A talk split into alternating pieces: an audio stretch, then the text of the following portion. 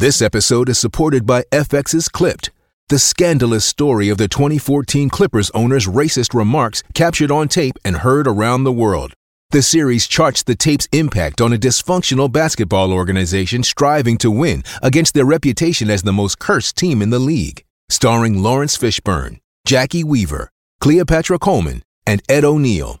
FX's Clipped, streaming June 4th, only on Hulu.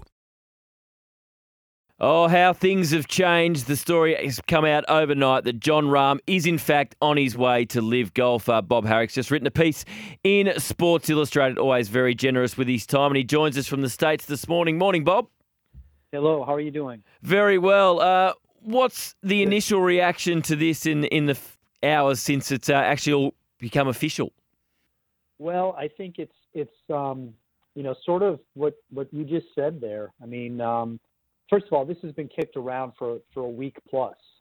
Um, there have been indications for you know the last seven to ten days that this might be happening, and and it and it really it really took on on a stronger life earlier today uh, here in the states on Thursday, and um, you know I, I think the the reaction is all over the all over the map. It depends on which side of this you are. If you're someone who really supports LIV, they feel this is validation um, those on the PGA Tour side are are upset. Some of them are going to cite what you just did there, that he's that he's gone back on what he said. You know that um, he said he didn't care about the money. He didn't like the format. Well, you know, he's taking the money and he's going to go play that format. Now we haven't spoken to him yet. He's not he's not been made available. It'll be very interesting to hear what he has to say. Does he think an agreement is close? Is that why he did it? Does he have some issues with PGA Tour and Jay Monahan, the commissioner? Uh, so many so many questions that I think a lot of people have and, and we're not sure about right now. Yeah, I was going to ask you that, uh, Bob. What do you think his main motivation here is behind making this move? Well, I mean, I don't think you can discount the money no matter what he mm. said. Um, you know, it's it's it's you know reported to be uh, nine figures uh, up front. You know, so that that means you're talking about a hundred million dollars, U.S. dollars, right there, and then maybe a, a, a payment, uh, another payment per year, and um, you know that's a lot of money. I mean, you're, you're you'd have a hard time making that in golf, even with endorsement. So um, that's part of it. But my guess, my my gut tells me he's not happy with the way this framework agreement is going. Um, he might not be happy with his place or how he's been viewed. I mean, uh, Tiger Woods and Rory McIlroy have been very out front with all of this, and maybe you know maybe he's upset that his opinion hasn't been hasn't been uh, uh, sought. Uh, maybe he feels that as part of this agreement that he wasn't going to cash in like others will. Uh, you know, this new this this new entity that the tour wants to form, whether it's with the public investment fund or not, is a for-profit entity in which they have said the players will get equity stakes in it. Well, maybe he felt like, hey, that's that's a pittance. That's nothing. Why are we doing that? You know, I mean, this is conjecture on my part, but there has to be more to it than the money. When he was so against it all along. So where are we at at the moment with this so-called agreement? There was a December 31 deadline. It doesn't look like that is going to be achieved. On the on the ground over there, what's the feeling about where this supposed deal is right is at right now. Yeah, I think you're right. I mean, it, it, it sounds tenuous. I mean, it just sounds like there's so much they have to get done. And, you know, we've got two weeks roughly, a little more than two weeks, and, and the holidays. I mean, how does that happen?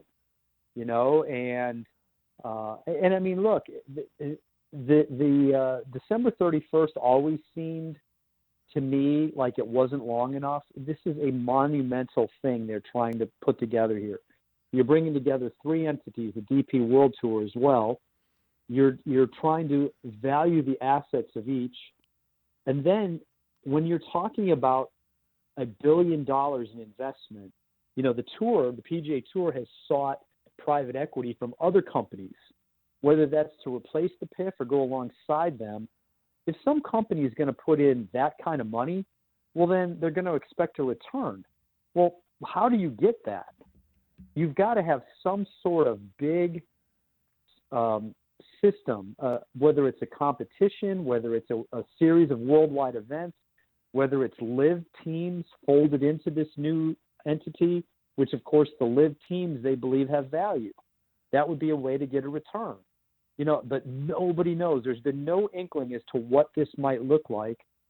And maybe that's why Rahm was concerned. Maybe he's like, "This is a farce. We're not going. We're not getting anywhere." And and and why don't I just go take the money now? Off the back of Jon Rahm moving to LIV Golf, we're speaking to Bob Harig, who covers golf for Sports Illustrated, has wrote, written a piece on it uh, in the last few hours. We know you got a good relationship with Tiger. Of course, you wrote the book Tiger and Phil, Golf's Most Fascinating Rivalry. Have you, have you had a chance to have a chat to Tiger in recent times about LIV and, and what he might feel about this move in particular? Well, I was in the Bahamas last week when he played, and he was asked specifically about guys going to LIV. and, you know, he sort of danced around it. He said, given the current climate, what's been going on, he, he you know, he wouldn't be that surprised if, if some things happen, which suggested to me that he understands that maybe there's there's um, there's some issues uh, going on with with you know behind the scenes with where we all stand right now, and maybe he doesn't feel good about it. Maybe he understands why somebody might be frustrated. Uh, it's going to be interesting to see um, uh, what what he has to say about that when the when the time comes because because clearly um, you know he's not a supporter of LIV. He's fought he's fought very hard you know to support the PGA Tour, and my guess is he's not going to be too happy about how this went down. So you now got three of the last five major winners have gone to LIV Golf. Our own Cameron Smith, Brooks Koepka, and now Jon Rahm. Is this is Jon going the biggest blow to the PGA Tour so far? Well, this certainly is a big one. I, I don't know if it's the biggest. I think the cumulative loss over the last almost two years was probably bigger than than Rahm in, in himself.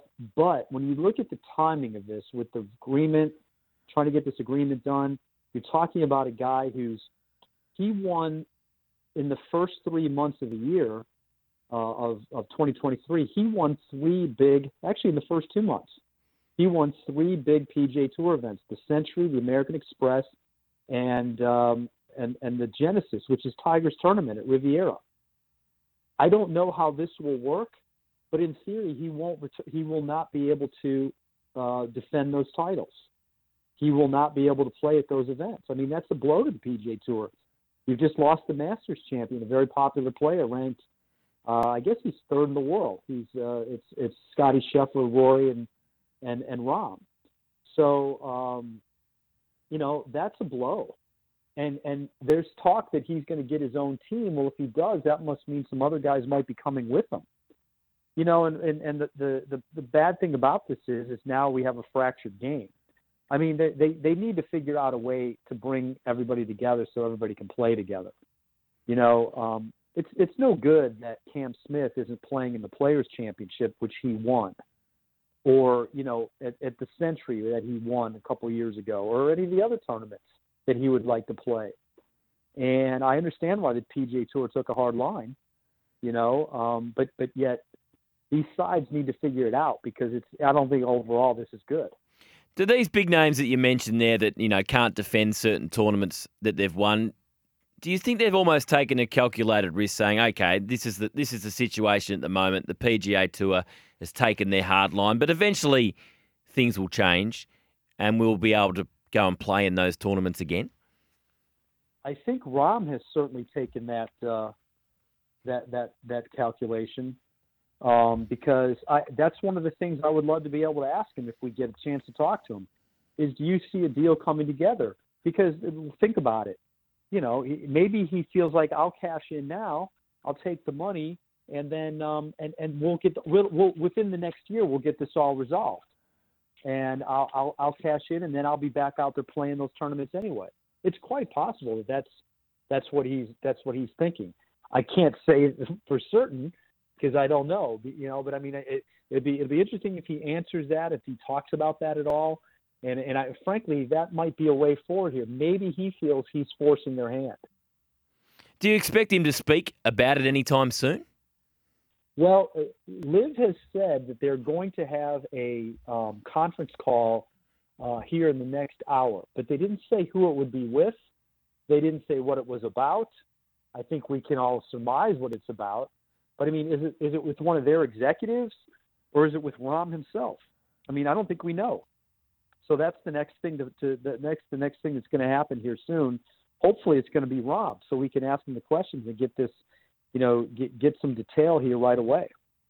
So where does this all leave the boss of the PGA Tour, Jay Monahan? I mean, initially he was pretty dismissive of the threat of LIV Golf. Now he's lost another one of his big stars to LIV Golf. It doesn't look like this deal is going to be struck anytime soon. Where, where does it leave his position? Well, I think I think it's it's up in the air. I mean, I think a lot of it has to do with um, what happens with the framework agreement and are the players happy with it. If there is no agreement, and if there's still a divide and LIV Golf moves on as it has, I think there's going to be some upset people, and you know it might it might cost them. I I don't know. You know we've never had that before. The PGA Tour, amazingly, has had just four commissioners in its history, and none of them have ever left the job on bad terms. You know they they uh, know they they, they the, the the first commissioner was was was Joe Dey, who who used to be the USGA president. He was sort of this is in the late '60s when the when the PGA Tour first became, and he held the job kind of as a placeholder for a few years. And Deane Beman became, you know, the first true real commissioner that that affected change. And you know, he had the job for, you know, what, uh, you know, 15 years or so. Tim Finchem had it for 20, and they they basically passed it on to these guys. It was it was kind of understood that that who the next guy was going to be. We knew Jay Monahan was being groomed for the job when he made when he was made deputy commissioner. Well, right now there is no deputy commissioner, and there's never been a situation where the guy's been forced out. You know, so um, it's um, it's pretty it's pretty pretty wild to think about. It's just it's just uh, very very unique times in, in golf. Just one quick one before I let you go, Bob. Uh, there was whispers in Australia earlier this week that Jason Day might be considering a move to LIV. Is, is that has there been any suggestions in the States about that? My understanding is no. I actually saw his agent in the Bahamas last week, um, uh, Bud Martin. He actually represents Cam and Mark Leishman as well. So you know, you there was it certainly you could put two to two together and maybe think that that was possible. But I mean, he told me in no uncertain terms he wasn't going. I don't know why he would tell me that if there was a chance. He could have danced around it. So I do not think Jason Day is going. Look, he's got a big family, five kids. Um, he, he, look, let's be honest. The week of the Australian Open, he went to the Bahamas and mm. didn't go to the Australian Open. LIV is playing a lot of overseas tournaments, Australia, Singapore. Mm. Uh, you know, they're, obviously they're going back to Jeddah. They're going to Spain. They're going to England. I don't really think that's what he wants. That's not his style. He's he's pretty much stayed here in the U.S. Uh, and not gone back very often. So um, I, it just wouldn't make sense for him, you know, to to do that and and then pick up the schedule where he's going to have to do that, you know, a pretty good bit. Well, Bob, it's a it's a disruptive, seismic time in golf. Uh, a lot of us probably think it's a pretty sad time for golf, but uh, there is news left, right, and centre. As always, thank you so much uh, for your time on the program today. Enjoyed talking to you. Thank you. David Zaharakis, the former bomber, um, best and fairest winner, Anzac medal winner, uh, retired at the end of 2021, but uh, it's fair to say he hasn't put the feet up on the couch. It's time to speak now to the former bomber. Well, after 226 games over 13 seasons with the Bombers, you could forgive David Zaharakis if he just wanted to do a bit of light fitness uh, in retirement, but he's done anything but. Uh, survivor, and now he's getting stuck into Ironman triathlons as well. And David's been good enough to join us. Hello, Dave. Hello, Jules. I'm very well. How are you, more importantly? Uh, Busselton, it's one of the big uh, Ironmans here in Australia. You did it last weekend. Uh, how have you pulled up? Uh, yeah, well, four days on, I'm I'm, I'm pretty good. Um, but uh, yeah, I'll tell you what, the uh, Sunday night afterwards, I uh, yeah, it wasn't a pretty sight to see me walking. And uh, Monday morning, waking up, the ankles are a bit sore and the knee and, and stuff like that. But um, once I got to Tuesday, I was walking fine, and I actually, uh, yeah, want to start training again already. Um, I'm getting a bit itchy because I've had a couple of days off. So the body's really good. I'm, I'm very happy the way I pulled up, and uh, I'm injury free, which is the most important thing. So it was your first full Ironman. What what did you expect going in? Did you have a, a time in mind? Was it as brutal as you thought it would be? What was your overall experience? Yeah, so I did I did Melbourne half Ironman um, November, so three weeks ago. Um, so it was a quick back turnaround, especially that was my first ever half Ironman, and then going into my first full. Um, so it was a very quick turnaround, and, and everyone that I spoke to, my coach and, and everyone from even the Ironman circle said that two half Ironmans definitely do not equal a, uh, a full. It's um, it's double the distance, but it's about six times the effort. So I really wasn't expecting to go in with any time. Um, I did Melbourne in just under four and a half hours, but that didn't mean I was going to do the full in nine, if that makes sense. So um, I really just wanted to go in and, and be my first Ironman just to finish it. That was honestly the aim. Um, I didn't want to cramp in the run. I wanted to get all the nutrition right, and, and so I could finish the line in in a good time. And um, to do that, I was very happy with. Uh, I think it was 10.19 in the end, um, so I was very happy with that. Um, and that just sets up the foundations now for, for next year and beyond. That um, I know kind of the, the rigors of the half and a full now. I know where I need to improve on um, in terms of all three disciplines, and um, yeah, it was a great learning experience uh, for me. And, and now we push on to uh, to next year. A cameraman I used to work with at Fox Sports, Tony Escott, used to, he did Busselton and he did a few other Ironmans. He loved the ride, didn't mind the run, but hated the swim. Is there is there a leg that you, you find more difficult or you don't enjoy more than the other two, or is it sort of across the board you don't mind them all? Yeah, that's the number one question you get asked. Which which one is your uh, your strongest, or which one do you hate? Um, to be honest, I, I love all three. Uh, it's a weird one to say, but um, like obviously with footy, running's our, number one strength. Um, but I did a lot of cross training with bike and swim throughout my career at various times, injury or, or whatnot. Um, so I do love all three. Um, I actually hate, or not hate, I dislike ocean swimming, but when you got to swim in the Melbourne Bay during winter, that's probably the reason why you hate it.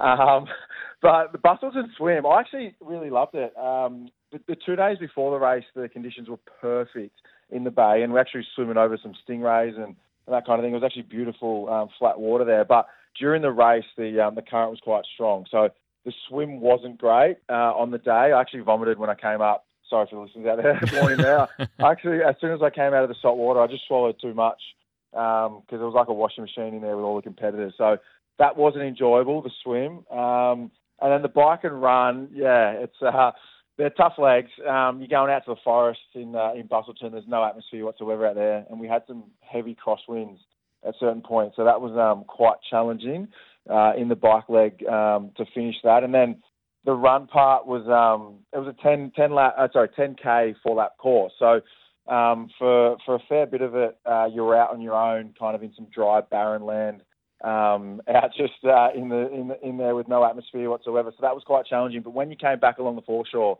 there was so much support there and people cheering you on, um, and there was a couple of little activations there. So that was quite uh, quite fun um, to do. But all three disciplines in training, I, I, I do enjoy uh, and love because I kind of try and mix it up uh, all throughout the week. It's been a former bomber, David Zaharakis, who completed his first Ironman triathlon last week in Busselton, WA. We got a text earlier in the week, uh, David, from uh, someone saying, "Did Stephen Baker do it as well, off the back yeah. of also a PCL injury about eight weeks prior?" Yeah, he was telling me about that when I um, when I met up with him over here um, about the PCL, which is yeah quite brutal. The fact that he did that, but yeah, so he um, he did it with a couple of mates. Um, I think they did a half Ironman early in the year, and um, they were raising some money. Um, they were wearing these special um, tops. I don't know the full story um, behind it, but um, they were wearing some tops and raising some money. And um, yeah, Bakes just wanted to do it. He, he did a talk over here about mental health and resilience and and um, stuff like that. So um, he, he, I mean, if you ever talk to him about it, um, he can tell you more about the story. But I know it was um, off the back of um, he's obviously a great mate passing away, and um, he wanted he had some mental health stuff and wanted to get out, and one of his mates grabbed him and said, "Let's do some triathlons and running and physical activity." And he said it's been amazing for him um, out there. And um, as I said, I think he did a half Ironman and then wanted to finish a full Ironman. So they got a group vote together and came over here and, um, as I said, raised some awareness of, around mental health. And they did a podca- live podcast over here and um, yeah, he he finished it um, and battled along. Um, he's he's a very funny man. We went for a swim the day before the event or two days before the event, and um, he said, "What do you mean we're going for a swim? Like, aren't we resting for, for the Ironman? I'm, I'm, I'm on a, I'm on a heavy taper here." And, um, and then he rocked up. He had no wetsuit on. He, he just wanted to swim in board shorts. Oh boy! Um, and we were yeah we were in full wetties and everything, and he just wanted to swim in board shorts. And his bike he had problems with, and oh, he's a very funny one, uh, Bakes, when you get him uh, in those circles. So, but yeah, they completed it and had a great time as well. At least he wasn't tagging you the whole way around. Um, where, where's your passion for this come from, David? And and, and where where do you want to take it?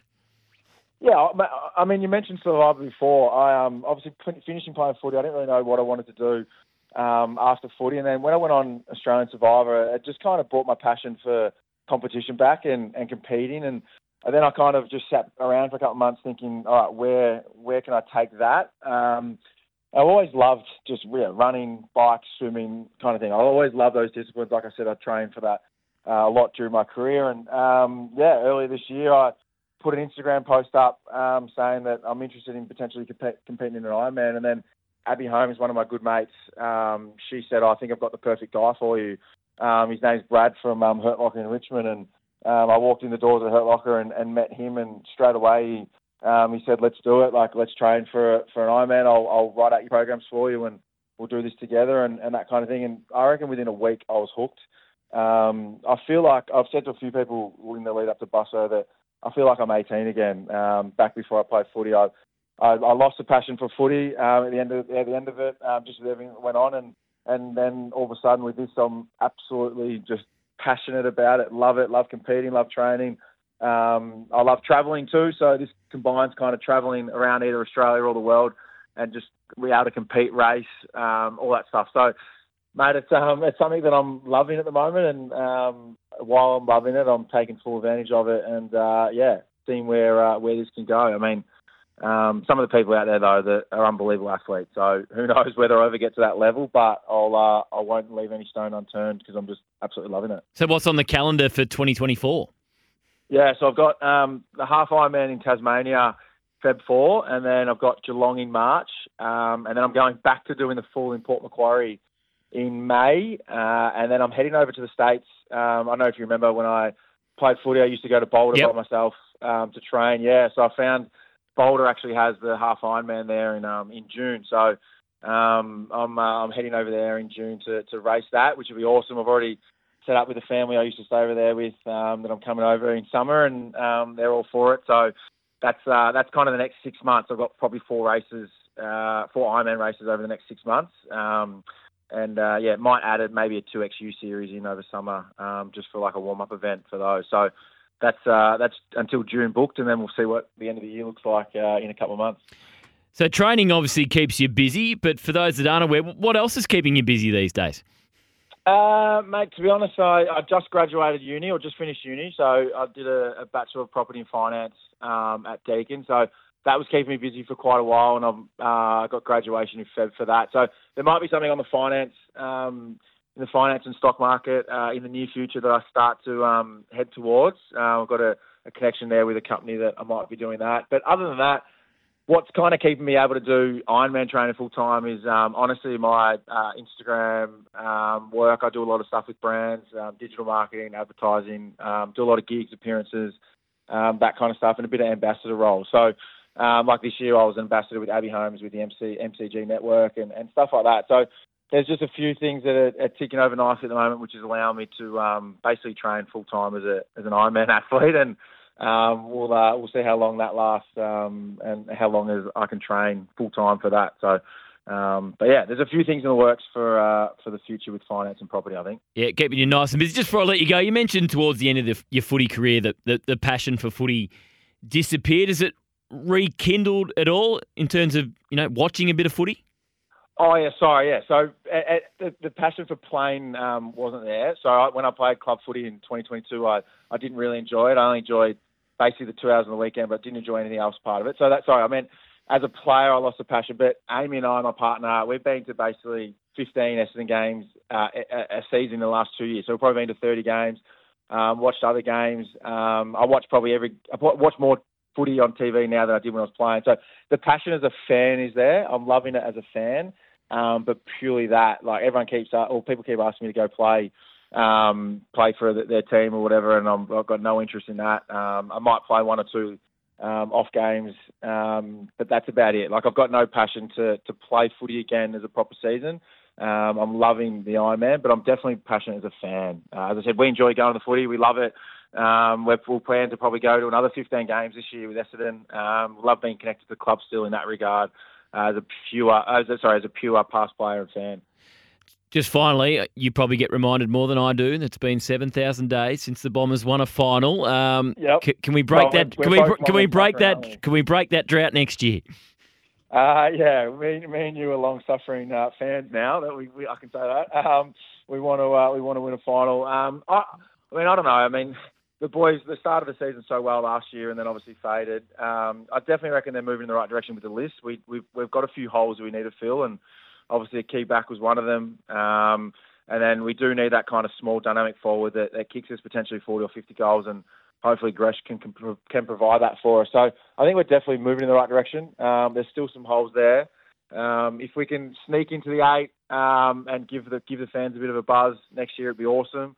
Um, but I know that they're loving Scotty down there and, and the program that's been set up um, around him. And, and I think it's more, it's just the driving of high standards, which I've heard that everyone keeps um, saying at the footy club that, that needed to improve, and, and that has been improving over the last 12 months. So hopefully that can uh, work. I mean, I'd love, to, like I said, as much as you for us to win a final, and I'd be there, you know, heartbeat to uh, celebrate with the boys and, and be able to enjoy the occasion. Even though it wasn't me playing, it, it's still, I think, as a footy club, I've I've been Essendon person since I was born, so just want the club to be successful and get back to that because, uh, yeah, we definitely definitely been a long time coming. Um, considering growing up, I saw two flags in seven years, and, and thought that was kind of, that was kind of the norm. That maybe every six seven years we win a flag, but yeah, it hasn't happened for a while. Uh, fingers crossed, uh, Dave. Great to catch up, and uh, well done with everything you're doing. Uh, it's brutal on the body, the Iron Man, but uh, you've got a great passion for it. Uh, good luck with all your adventures in 2024.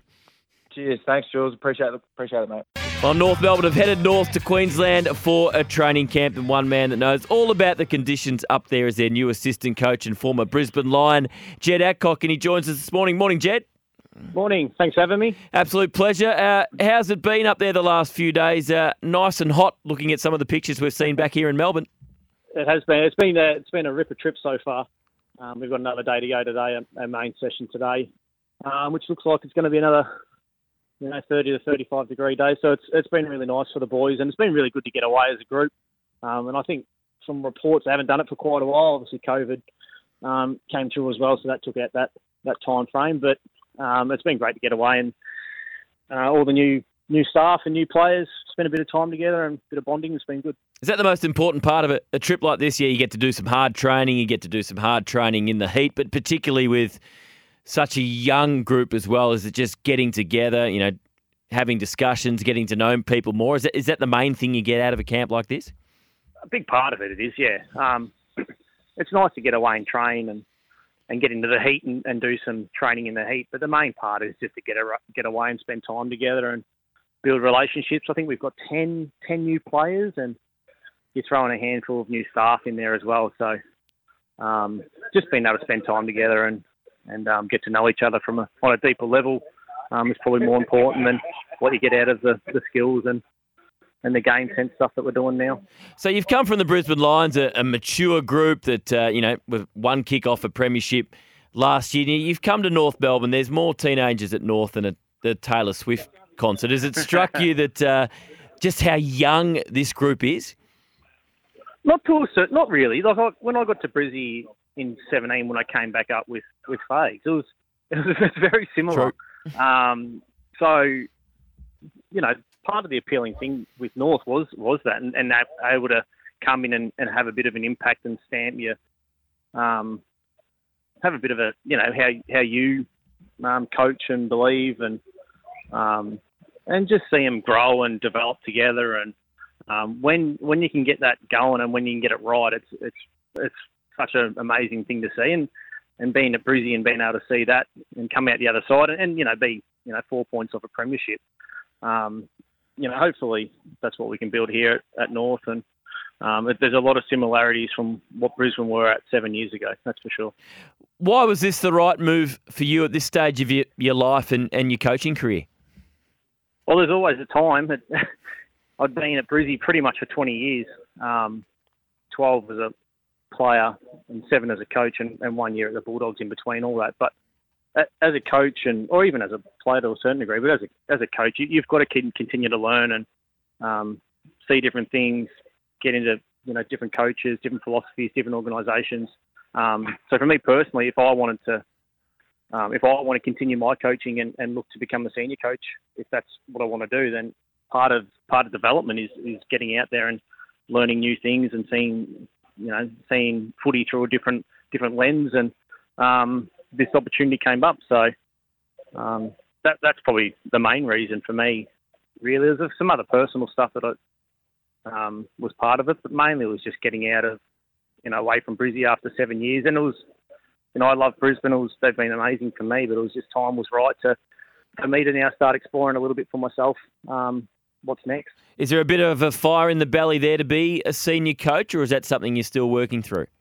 Maybe it's it's so early still. I'm 38, so um, you know the good thing about North now is we've got such a young group of, of coaches, um, and hopefully we can all develop together and, and come along the journey with with Clarko and, and the group. So um, that's not even on my radar really at the moment. And if if it happened, it happened. But right now it's about just you know getting to know the boys and, and the other coaches and, and trying to get this group um, on a journey and, and try and get them quicker rather than slower, but um, back up where they should be.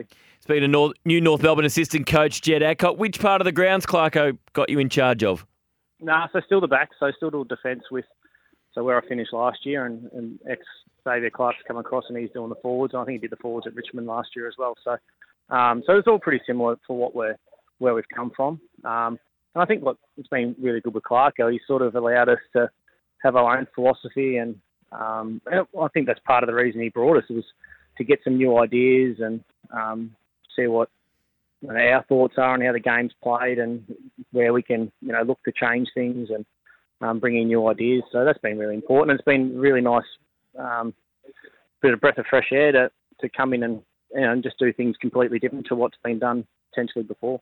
Is there a bit of a blank canvas with the, with the North Melbourne defence? Obviously, Griffin Logue's still working his way back from the ACL. Ben McKay's gone across to the Bombers. I noticed uh, hearing from Charlie Comben the other day. Looks like he's going to play some yeah. time in defence. You got Toby Pink across from the SANFL. You drafted a couple of defenders as well. Is it yeah. sort of a bit of a blank canvas in terms of how that defence is going to look like in 2024 and beyond? There's, a, there's going to be some new faces, that's for sure. Um, it, and it clearly, when you're in middle of December, we haven't settled on anything at all yet at all. So um, I think the the good thing for us now is that we we've got plenty of time to really have a look at um, a lot of players and, and try some new things. And as you mentioned, you know, Chom, Charlie will be able to come down and, and do a bit of work down there. Um, we've got some new draftees in, and I mean, Will Dawson's only 17 still; he's not even 18 yet. So um, we'll draft him and, and try and get him along the journey. Um, Colin McKercher might spend some time down there. Uh, you got Riley Hardeman now, so um, but there's some some older heads which is really important to have, and especially in defence as well with Aidan Corr and Luke Luke McDonald. So um, you know, so there'll be some new faces, but at the same time, there's some there'll be some old heads, and when I say old heads, they're probably only 28 years of age too. So, um, but some more experienced wise heads, which is really important when when you do have a you know group that, that aren't as, as experienced. Will you still have Harry Sheezel at your disposal, or the midfield coach going to rip him out of your hands? I think the mids and forwards coach are trying to rip him out of my hands at the moment. So no, he's. I mean, if you could have five Harry Sheezels, you would. So um, I think the good thing for us now is that we we've been able to really get some good talent through the door, and it's it's our job now as as coaches to really nurture that and try and help them develop um, and develop the right way, but quickly if we can. Um, but I mean, Harry's you know such a good player, and a unique player that you know 12 months ago I was probably thinking he was a half forward, and then all of a sudden he's a BNF winner coming off half back. So um, we'll just let that one settle for a while and see where we end up. Before making the move, how much discussion did you have with Chris Fagan, particularly given you, you, you know, you're heading to North Melbourne and, and the senior coach, Alastair Clarkson, is someone that Fags knows so well? Not a lot, no, definitely wasn't something that was an open discussion, that's for sure. Um, no, but Chris has been really supportive of, of all that, and, and he he's one that's always said that you know five to ten years at one organisation as a coach, you know, it might be you know you've got to keep learning and developing ourselves. We're we're preaching for for players to you know learn and develop, and and then we've got to make sure that we do the same thing. And it was just at this stage of my career, it was just time to to go somewhere else and and um, you know see what else is out there. And 20 years at pretty much at one footy club is a long time at a footy club, and um, it was just important for me to to see what else was out there. Just finally, before I let you go, a great friend of the SEN here has also joined you in, in the development space. Michael Barlow, has he hit the ground running? He has. He he reckons he's pulling the boots on today. That's how well he's going. So, um, no, nah, he has been terrific. He's been once again, he's had clearly a lot of success at what he did with Roby, and he's been when you're at the VFL level and the head coach, you, you spend a lot of time in the development role. So him being the head of development is really, really um, they're yelling at me right now. Of course, I'm he talking is. to you. So um, no, he's been he's been terrific for the group and um, gets on well with all the players. I think no one can say a bad word about the about him. So um, he's settled in nicely. He's tour guiding us on the Gold Coast at the moment. Been here for a couple of years when he lived here, so um, he's showing us around. Please, you know more about the area than he does. Let's be honest. Uh, Jed, Gold, Gold Coast, I don't actually. Well- no, he does. He lived here, so yeah. But um, he's driving anyway.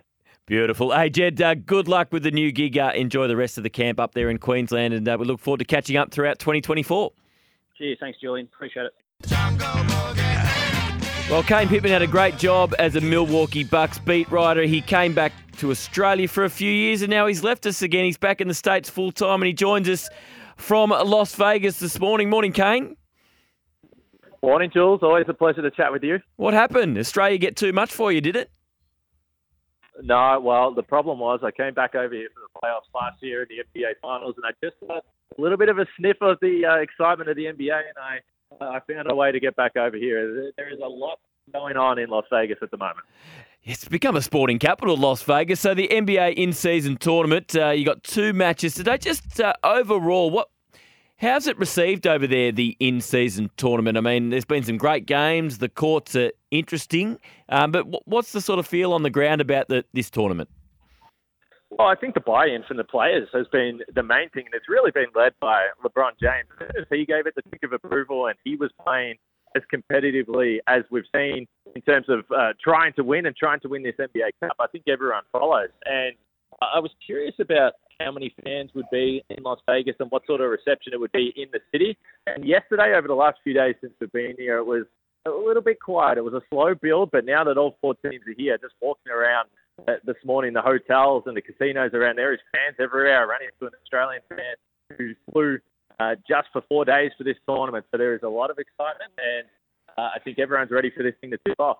It's a great doubleheader, the Bucks and the Pacers, followed by the Lakers and the Pelicans. Speaking of the Bucks, you used to be a beat writer for the Bucks. I noticed you, you caught up with your old mate, the one and only Giannis Antetokounmpo, who, from the bits I've seen, he's had a bit of a crack at one of our own Joey Ingles. well, I do think that uh, one of the one of the great things uh, about Giannis since he did come over to the US is he's been uh, finding ways to assimilate with the, the American culture, and some of that is trash talking. And he played with Joe Ingles last year, and there might not be a better trash talker in the NBA than Joe Ingles. So I think he's picked up uh, a few tricks there, and uh, it's it's always a lot of fun. He was in pretty good spirits yesterday. It was his birthday, so uh, he came out to Vegas for his birthday. I think he was feeling pretty good about that. Okay, you deal with a lot of big egos, a lot of different personalities with NBA superstars, but from afar, Giannis seems pretty down to earth. He really is, and I spent around two years with the Milwaukee Bucks, uh, covering that team every practice, every game, and from the first time I met Giannis, he went out of his way to introduce himself, ask about where I was from, ask about my family, and he's done that the whole way through. Yesterday was the first time I'd seen him in person in four years, and he still did the same thing. He remembered everything. He remembered some of the conversations we had in the past. So it's pretty typical of his personality, but it's certainly not the norm for someone who has uh, done so much throughout his career. Kane, the Josh Giddey situation still bubbling away. Not surprisingly, booed heavily again on the road against the Rockets yesterday. What's the feeling on the ground about this story and where it's headed? Yeah, certainly from people that uh, work in the media or, or uh, around the situation, it's been mixed because uh, I, I think while the investigation continues to unfold, whether that, that is from the NBA or from uh, the local authorities. There is just no uh, clear answer in the public to, to have a, a strong opinion on it. So I think there is a lot of wait and see, and I think the thing that is probably not helping Josh Giddey just purely from a basketball point of view at the moment is that he's not playing that well, despite the fact uh, the Thunder are having a great start to the season. Proudly family owned and operated since 1989. StateTransport.com.au. Essendon Nissan has X-Trail, Qashqai and Navara in stock for immediate delivery. Essendon Nissan. Too easy. The Captain's Run with Sam Edmund.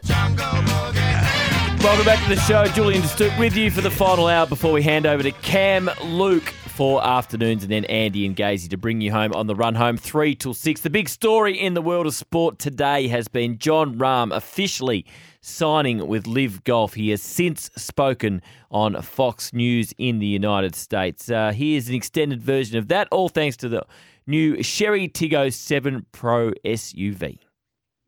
Yeah, good evening. Uh, well, as you can see now, it's uh, it's official. Uh, this is me finally saying, uh, after all the rumors, some of them were true, and uh, I have officially joined uh, LIV Golf. So, why do you make that decision, and what's behind it for you? You know, it's it's not an easy decision because I've had a really successful career and I've been very happy, but there's a lot of things that LIV Golf has to offer that were very, very enticing, right? Starting with team golf. Uh, being part of a team is something that's been really big for me throughout my career. I was part of the Spanish national team from the ages of 14 till I graduated college. Uh, I was part of the Arizona State golf team. Uh, and, you know, as a pro, you don't have that chance very often. And if you're European or American, you barely have that chance, right? So it's something that is very, very fun uh, to play for something more than just yourself. And simply the growth that LIV Golf has brought to the game of golf, right? It's something fresh, it's something new, something with a ton of potential and opportunity, and something I'm really excited about. It's been reported that this deal is over three years, as much as $600 million. Is that true? I can't comment on any of that, uh, nor do I want to. Anywhere right? near is, that uh, number? It's private business. It's private, and it's going to stay right. private. Um, you've said before that it wasn't about the money, but it's a bit of a change from what you've said before, uh, talking about PGA and LIV. Mm-hmm. Yeah, yeah, and listen, it was it was a great offer. It's um, golf against. Yeah, we're going to play a soundbite there, but go ahead. You you were saying the difference. Sorry, I apologize. Uh, yeah, it's the money is great. Obviously, is wonderful, but what I've said before is true. I do not play golf for the money. I play golf for the love of the game and for the love of golf. But as a husband, as a father, and as a family man, I have a duty to my family to give them the best opportunities and the most amount of resources possible. And that's where that comes in, right? Obviously, it is a factor, and it was an important one, obviously, in, in this decision. But there's many other things, like I mentioned earlier, that make it so exciting, right? Uh, once you get past that, uh, the love of the game and wanting to grow it to a global market, being part of the team, being a captain, hopefully being a leader to teammates, it's something that is so, so special that, you know, it makes me want to work harder than I have till now to actually prove myself. Uh, and, you know, being a European, growing growing up being a fan of uh, Athletic de Bilbao. Hopefully, some kids in the future growing up in Spain, they want to be part of this team uh, that I'm going to build, right? It's something that uh, hopefully I'm related to for a very long time, hopefully until I die, and uh, I can make it something very special. Yeah. What about uh, the tradition of the PGA Tour? Obviously, you started on the PGA Tour. Um, it gave you the break at the beginning. Uh, for the people who say, listen, this is a this is about uh, the Saudis coming in and really taking over a sport, buying a sport. That's the criticism. How do how do you answer that? Well, I can't speak for for anybody, uh, and and let alone PIF or or or anybody related to that, right? But uh, you know, nobody's forcing us to do this. This is our own choice, and if the product wasn't good I don't think people would be making this jump. I certainly wouldn't be doing it because, uh, again, I've had a great platform on the PGA Tour, and I'm forever grateful for the platform they've given me. If if lucky and, and things go well in the future, I still want to be part of that platform, right? LIV Golf gives me the freedom to be able to play golf uh, when it doesn't conflict with the PGA Tour or DP World Tour, and I certainly want to be a part of that as well in the future. Yeah. Um, you've been critical of the, of the format before. Is there any guarantee that you're going to get some changes uh, in that? It's 54 holes, it's a shotgun start, and all that stuff? Uh, well, um, I know captains have a say, and I know they listen to the players, right? You're part of the organization. So uh, I'm looking forward to actually having some conversations and giving them my opinion and, and uh, maybe some seeing, seeing some changes for the best in the future. Uh, but my goal with this is to grow the game of golf, right? To make it better, whatever that may be. Uh, I'm, uh, I'm an ambitious person, but I'm not a greedy one, right? I know I can't have everything, so uh, there's some things I'll have to sacrifice, and for right now, that seems one that I can that I can live with. Yeah. What do you think for the guys that are on the PGA Tour now, watching this big move? What do you think happens to the PGA Tour with you moving over? Maybe there are others that are going to fill out your new team. Um, what do you think? I certainly hope they all accomplish what they've set out to accomplish when, when the top players got together during uh, during this movement and this changing environment we've had in golf, right? And uh, and my message to them is I really hope they can accomplish what what the goal is and what the goal will be. Uh, I'm very thankful for the work many of them have done. Uh, I would say highlighted by by the names that come to mind are Patrick Cantlay, Rory, and Tiger Woods. That they've spent a lot of time in meetings and phone calls, uh, phone calls and learning about what the future of the game may look like. And uh, I want to say thank you, and I truly hope uh, their resolve is what they want. Uh, this wasn't anything personal with them. It was a choice for me and my family and the better of our future. And uh, uh, I hope all the friends that I made still, you know, stay my friends because I certainly am not going to change, and who I am doesn't really change. Do you think the PGA deal comes together? Do you think the, the merger or whatever it becomes is going to work? I certainly hope the best for the future, right? That's all I can say. Uh, whatever makes golf better. Uh, I've said numerous times in interviews with people listening that don't know that I wanna, I wanna leave the game of golf, at least in Spain, in a better state than I found it. The great Seve Ballesteros was able to do that from what he started till he died. Game of golf was very, very popular as opposed to when he started. So hopefully I can do my part to increase it, right? And if I can do a little bit in Spain and maybe the rest of the world, uh, that will be a very success, successful career, at least in my mind. And I hope that solves whatever issues may be right now in the game, and we can actually enjoy yeah. Really good, healthy competition, and the best can play against the best. Yeah, you mentioned Seve, and he's your icon. Uh, Spanish mm-hmm. legend, uh, won the Masters in 1980, 1983. We have a great side by side picture of, of you both putting on green jackets, and you obviously had that this past year. What do you think Seve Ballesteros would say about this moment in golf and what's happening here and your move today? I would like to think that he will support me. Uh, given where he came from and how he started playing golf, uh, I would like to think that he would want the best for me. And he was certainly an ambitious man as well, very charismatic. I wish I had a tenth of his charisma. Um, I, I, certainly think he would be supporting me in this endeavor, trying to accomplish my goals. Right? Uh, he was certainly a pioneer in his in his age and in his career, and uh, I hope again, I hope I can live up to even half of what he was able to do. So that was Jon Rahm in the States on Fox Sports uh, for the all new Cherry Chery Tiggo 7 Pro, available now for just thirty nine nine ninety drive away. So you've heard uh, the interview there. So if you just missed the start of it, uh, wouldn't confirm the, f- the reported figure of $600 million. He said two of the big reasons he's doing it is he loves team golf and also growing the sport. It's something fresh, it's something new. When he was asked about the fact in the past he has criticised the format of 54 hole shotgun starts, he said, well, captains do have their say, and he's, he's looking forward to having.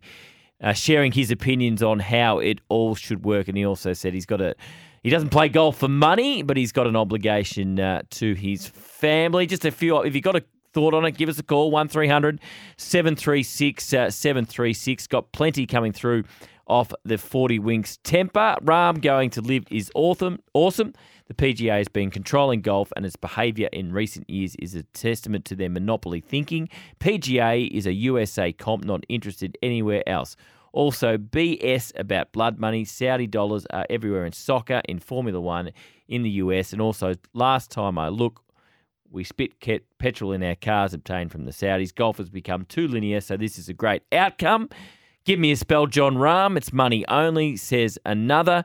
I can't listen to this repugnant arrogance when I know, as everyone does, that there are people living in poverty, says Boris. Another one says it's all for the money. Uh, another one says, who needs to le- listen to these greedy golfers? Um, you can't knock his decision, says the cat from Sandhurst. Of course, he is a hypocrite. I'd love to be called a hypocrite with $300 million in my bank account. So that's just a snapshot of some of the thoughts. It is hard when you hear, and this is not just golf, but when you hear multi, multi, multi, multi millionaires say they've got to make the best financial decision for their families, that is a little bit uh, tough to take. And look, he was very strong, very strong on the fact, you know, LIV tournaments mean nothing. It means something to win the Memorial and it means something to win these other tournaments and now he's joining LIV Golf. It is a little bit tough to swallow. Uh, I'm sure Andy and Gazy, who are pretty passionate about this topic, will have plenty to say uh, coming up on the run home. You can also give us a call at 1300 736 736. Cam Luke, as well as part of Midday Madness. I'm sure that it'll be one of his uh, big topics. Uh, the Magic Man, I'm sure, will have an opinion on it as well. He's going to join us after the break to try and tip us in to some winners. That is, of course, Miles Fitzner.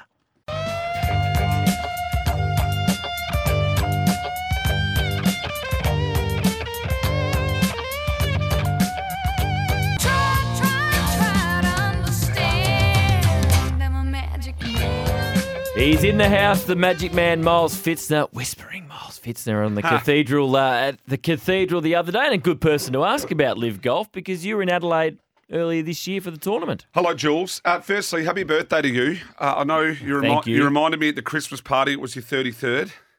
And did I? I wish. Yeah, I wish. Yes, thirty third birthday. So happy birthday to you! And what a birthday present lining up, um, like all of your um, idols in David Zaharakis to hear what he had for breakfast and everything he's doing with the, well, Spurs losing with the the Iron Man. Spurs losing the bloody West Ham wasn't a good start. Because I just I thought, gee, on your birthday there'd be an Essendon flavour to this show. No, there wasn't enough to be honest. Hey, um, no, the LIV Golf in Adelaide last year, uh, privilege of broadcasting it over there with Pat Welsh, of course, Nick Del Santo, and Matty Rogers.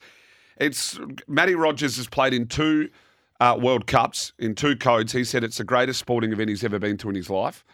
I tend to agree. And a lot of people are torn in regards to the money, and it's a totally different argument. And and a lot of people have great points, but uh, we just want to be entertained, and we want the best of the best. And as a spectacle, um, LIV golf is is unbelievable as a spectacle. So in Adelaide, um, the tickets, what hospitality Yep. sold out in 20 minutes. The GA uh, for the first option sold out, I think, in like four hours. So it's um, they put a good show on. That's all we want as, as spectators, and the golf's elite. So um, yeah, good luck to them. Love LIV. Shout out to Nick and the team. They're everything they do is absolutely fantastic. But yeah, I understand the purist argument, but they'll get over that. Things do change. Yep, and they'll do it all again in Adelaide uh, next year.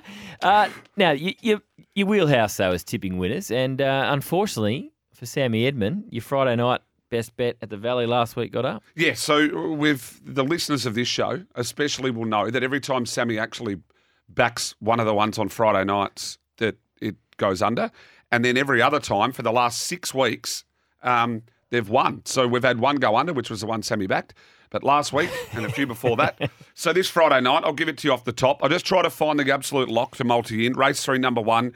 Um, our Crack and Rosie from the Nichols Yard. Better than even money. That should be the best on the card there tonight. Our Crackland Rosie, race three, number one at the Valley tonight. So tomorrow it's the Ballarat Cup. Might be a little bit chilly in Ballarat tomorrow. It's not a great forecast here in Melbourne. A listed race, $500,000 worth. That looks like a nice race, this one. Yeah, it is a good race, and it's always, um, or every horse gets an opportunity at Ballarat. It's a great track. Tommy Two play here. Um, Ain't No Deal and Done and Young Werther. They seem to be the two uh, that are going to be really hard to beat. Your roughies probably could even be a horse like um, maybe even a midnight blue, down in weight. Um, and- change of trainer. This is a horse that does have some ability. Happy to risk Foxy Cleopatra, Fajita Sand, Red Sun Sensation, Captain Evius. Happy to risk all of those. They're, they're around $6 mark, those two, so you can back both of them, hope for the best in the Ballarat Cup. Any other races in Ballarat you're keeping an eye on? Yeah, look, the, probably the best there. We'll go to race one, number five, Sunset Dreaming. It's short enough now, $1.70, bit of a multi builder. But I will give you one here. Um, I don't normally do this, but uh, we'll go to race four, number 10, Miss Baltimore. Dean Yendall, Matty Williams. First up, this horse from an inside draw, $11 and $3.20. Um, I think it'll place definitely. There's $3.20 to place, but I- I'm going to make it one of my better bets. 11 bucks and 320. Miss Baltimore in uh, race number four there at Ballarat. Let's get across to the other side of the country. Group 1 Northerly Stakes. Zaaki, short price favourite. Getting on a bit, though. Still, well, still good enough to win. Do you think it will win?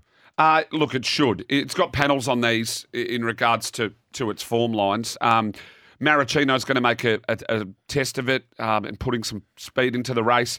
If you wanted probably the best of the locals, I'd probably go down to Zip Away again at 52 kilos, 15 bucks. We're with it last time, gate 14. It's probably the best of them um, at the 52, but you have to be with Zaaki here.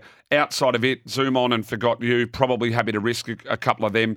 I'd be Zaaki. Um, zip away a lot of good men. 1, 15, 16, those two that are right down in the weights. And don't rule out even be optimistic. Um, it's probably the biggest roughie. We'll boot that home for Terry, but that, that's probably how I'm going to play it. Zaaki on top, definitely. Let's look at Sydney at Randwick, the $2 million, the Ingham. Uh, huge field, Detonator Jack, the punter's elect. It looks like a tough one to find a winner. It is. I'll probably stick with Detonator Jack. He's running well. That's race seven, number two, Detonator Jack. I'll stick with him. Um, no, I'm not going to be going too hard anywhere else other than probably Ascot on the weekend. I think um, race two, number two, Zawatica should be winning around 460 at Randwick, and race six, number nine, I'm in to win. Other two that should be winning up there, but Detonator Jack in the Inga. But a few of these other better bets are going to be in uh, in the West. Give us some of your best bets around the Uh, country. look, I think race four, number four, Black Fantasy at Ascot. Uh, race four, number four, Black Fantasy. Race seven, number 10, Hanchy. I think you're getting a really good price for it still. Seven, number 10. And in the last, Starry Heights, of course, race nine, number six, Starry Heights. Now, if Black Fantasy and Starry Heights are too short for you, uh, which I'm sure they are, um, you can probably just multi 4496 there at Ascot. And um, yeah, looking forward to a big weekend. What have you got planned for your birthday? Uh, no, I had a nice dinner at Silks last night with my wife, which was beautiful. Have you covered? Have you covered? You've done live. You've done live here. Have you covered the OnlyFans Nick Kyrgios? No, I was going to bring that up in the last half an hour. That was a Yeah. was it a shock? Well, it is a big shock. It's. I- I'm not sure. Well, he makes announcements on OnlyFans. Will he say I'm not playing in the Australian What Open about via his well, OnlyFans? There might be a heap of video content. One one guy, one racket. Who knows? Oh, the possibilities are endless on that one. Goodness Oh. me, you're never a dull moment with Nick Kyrgios. Now we've got one here from Jesse. Best tipster in the world. His bank account must look like Jon Rahm. Is that true? Uh, not quite Johnny Rams at the moment, but I will say, yeah, what a deal. Um, I, know, I, I love the the fact that the, the text machine's so divided on this. I Uh, mean, it is it has been from the start. the end of the Golf. day, the end of the day though is like everyone's quick to, and we do live in a society where we pot, right? Mm-hmm. Like we're a, we're and we're known for it worldwide. There, there were a bit of tall poppy stuff, but I understand the level of of um, hypocrisy in regards to. Don't go out and tell people it's because of this when everyone knows it's not. That's the problem. Yep. Do a Brooks Koepka. Yep, but that's fine. But there's not one person on this text machine. There's not one person sitting at home on their couch, or as Mark Fine would say, living in their mother's basement, right? that that's not taking that money. So a- at the end of the day, just look, we're in Yeah, the, but, the, but the people that are sitting on their couch and and uh, sending their messages are not multis.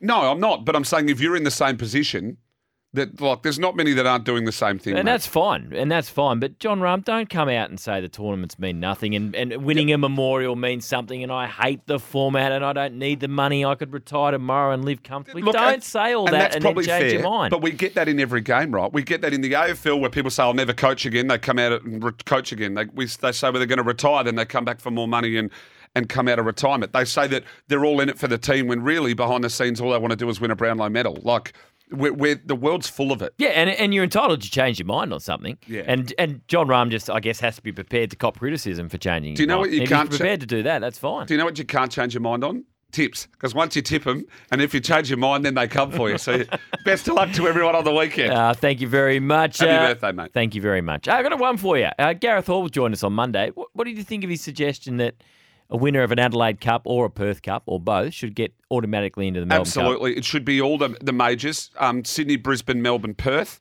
Uh, should all be qualifications into the Melbourne Cup. Um, we've, we've abandoned um, breeding stayers in this country, and we did it a long time ago, about 20 years ago, um, for the fact that everyone wanted two year old speed and they wanted it up and early. Uh, we need to put some. We need to put some money back into these staying races and qualifying staying races.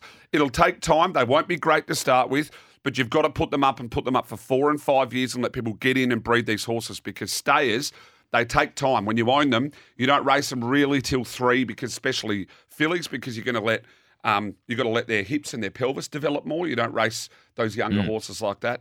Um, invest the money in it uh, and uh, and make them back qualifiers. We've got to make our great race great again because really, in the last few years, it's been a bit lacklustre. Yeah, I think it's a good suggestion. Uh, absolutely. Uh, Fitzy's Form Lounge, of course, coming up midday on SEN Track. Of course, what's gambling really costing you? For free and confidential support, visit gamblinghelponline.org.au. Tips and winners for us, Miles? Uh, thanks, mate. I certainly will.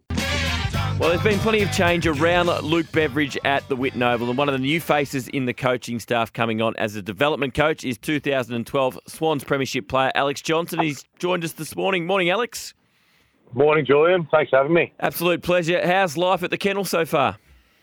Yeah, it's been great fun. It's uh, yeah, it's been something that I've sort of set my sights on over the last few years, getting back involved in the coaching ranks, and um, yeah, been been down there for three or four weeks now. Boys have been training hard, which is yeah, it's nice to be able to look on instead of actually going through a grueling pre-season. So it's a little bit different, but um, but loving it so far. For those that are unaware, take us through your, your coaching path. I know you did some work under Rhyce Shaw uh, in your time at Sydney with the reserves up there, but just take us through your path since you returned to Melbourne. Yeah, so yeah, as you said, the, the stuff I did under Rhyce Shaw, probably through that 2016, 17, when I was going through one of the uh, one of the number of knee knee injuries I had up in, in Sydney. So that sort of started my passion for it, I suppose, and then moved back to Melbourne in, at the start of 2019. Took up a coaching playing role with the Northern Blues and Carlton Footy Club uh, for for that season. Did that for 19, and then the start of 20, and then obviously COVID hit, so the VFL sort of got disbanded then. Um, and then while I was doing that, I was sort of co- I was coaching at the uh, Xavier College as well with the with the first 18 there with a great mate of mine, Sam Shaw, who played at Adelaide. Um, so yeah, always had an involvement in the in the footy space since I did move back, and and then took up a role with the old Zabs this year. Um, so yeah, moved into more of that senior footy, and uh, yeah, I've, I've been loving it. And as I said, probably in the last six to 12 months, I identified that coaching was somewhere something that I wanted to do, and um, you know to, to get back in and with the doggies now is is great. So, how did the first contact with the dogs come about? Uh, I think it's just it's amazing, you know, the, the network you build within. You know, I was only involved in, in one AFL club really for a long period of time with Sydney, bit of involvement with Carlton. You just you sort of build networks. I mean, someone like Matt Spangher has been at the doggies for a couple of years, um, so you know I caught up with him and, and made my intentions that I wanted to get back in, and I just had a few people talking on my behalf to, to different clubs, and then James Byrne, actually, the this, who was a senior coach at uh, at the old Zabs, who I was assisting this year, had known Bevo for years.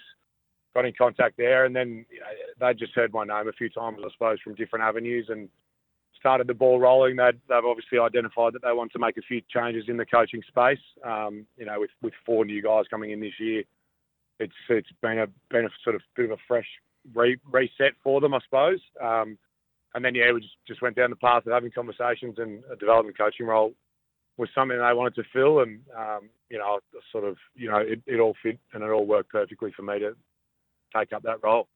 So you're working with the first to third year players. Obviously, you know the technical side of the game you know really well. Your career was flying, and until those injuries came apart. But in the development space, given what you went through, is, is that one of your strengths? Do you think working with young people? Yeah, I think it is. I, I think that's something I de- identified when I was working with the the uh, the school kids at Xavier. You know, you're working with those sort of 16, 17, 18 year olds that've got aspirations to go on and play at the highest level.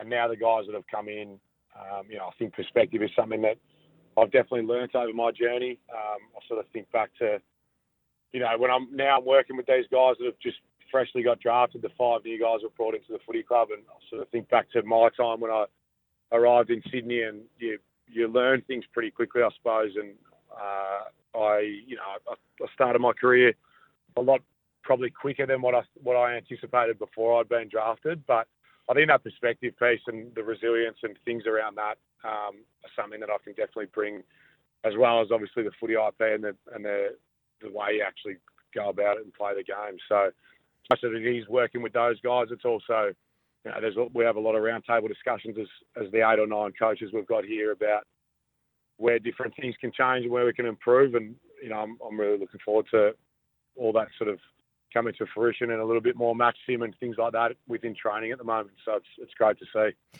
We're speaking to new Western Bulldogs development coach Alex Johnson, of course, 2012 Sydney Swans premiership player. You've got a good batch of young guys to work with there. Obviously, a fresh uh, crop from the draft, including Riley Sanders. Uh, I'm sure they've all impressed you so far, but um, who, who are you really looking, or who have you enjoyed working with, and who do you really see a really bright future there for the Western Bulldogs?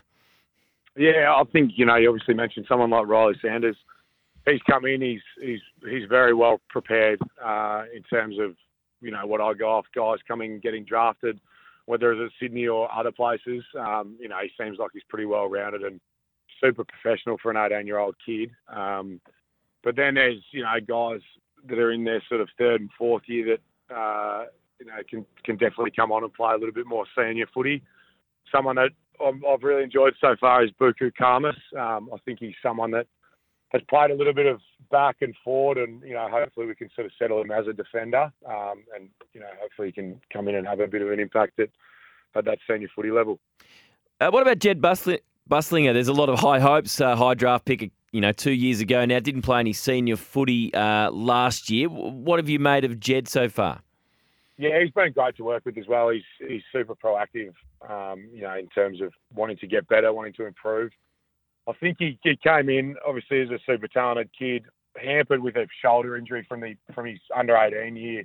Probably doesn't help. You already start on the back foot as an 18 year old kid coming and finding your way at AFL level and then coming in with an injury probably doesn't help you too much. Um, but he, he put together some good VFL footy from what I've had a look at uh, so far in the, in the first couple of weeks and yeah, he's, he's impressed me with his with his diligence and professionalism, and you know he can only continue to improve, and hopefully he can he can continue to grow in that space and, and look to uh, look to push for a senior opportunity at some point.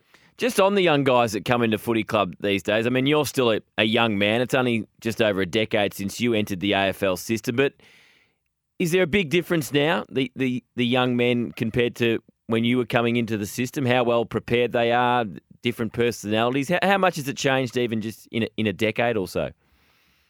Yeah, um, that's nice to say I'm a young man. Sometimes when I look at these 18 year olds, I don't feel like it. uh, but yeah, I think it has changed. I think the, you know, I sort of think back to when I was coming through in under 16, 17s, 18s. It was professional, but it's gone to an absolute, it's gone to another level now. And especially guys like, you know, I mentioned the Riley Sanders. He's, he's been in you know, academies and things since probably the age of 15. Um, you know, obviously a Tassie boy, but moved over to Melbourne to concentrate on on the footy side of things and go to Melbourne Grammar. I think that probably fast tracks his development a little bit as well. You know, you're obviously going to get guys that are better prepared than others. So I think there's still a wide ranging of, of, of kids that do come in, but I think the opportunities to prepare at that level, at the under 17, under 18 level, is, is a lot higher than what it was when I came through. So the uh, the level of preparation is yeah, it's pretty amazing to see.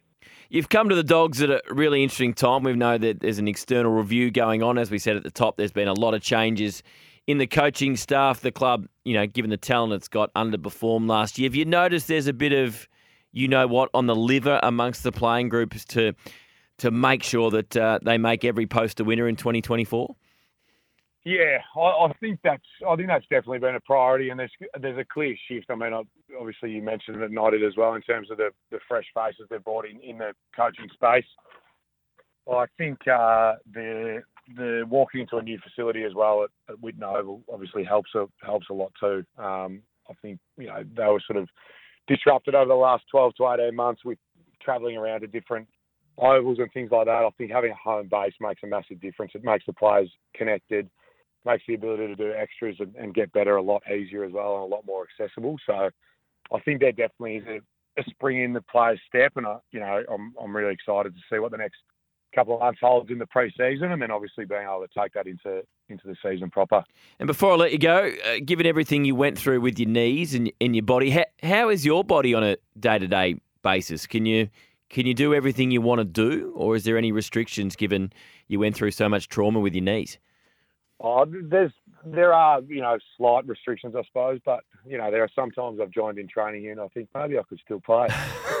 but it's amazing what your what your mind thinks you can do and your body probably can't. But um, no, I, I love running around. That was one of the questions I got asked. You know, when when I was going through this process about the development coach was, you know, can you still run around? And yeah, I, I still I still uh, still love running around and, and getting out there if, if there are lack of numbers on the track or whatever it is in certain drills, I'll, I'll definitely put my hand up to jump in. Um, you definitely feel a little bit sorry for yourself the next day with your knee, with my knee sort of being inflamed or whatever it is. But I can do majority of things I want to do, and um, yeah, I'm, I'm loving being involved at this level. And the coaching side of things is definitely the next best thing to playing. So it's uh, it's really it's been really enjoyable for me so far.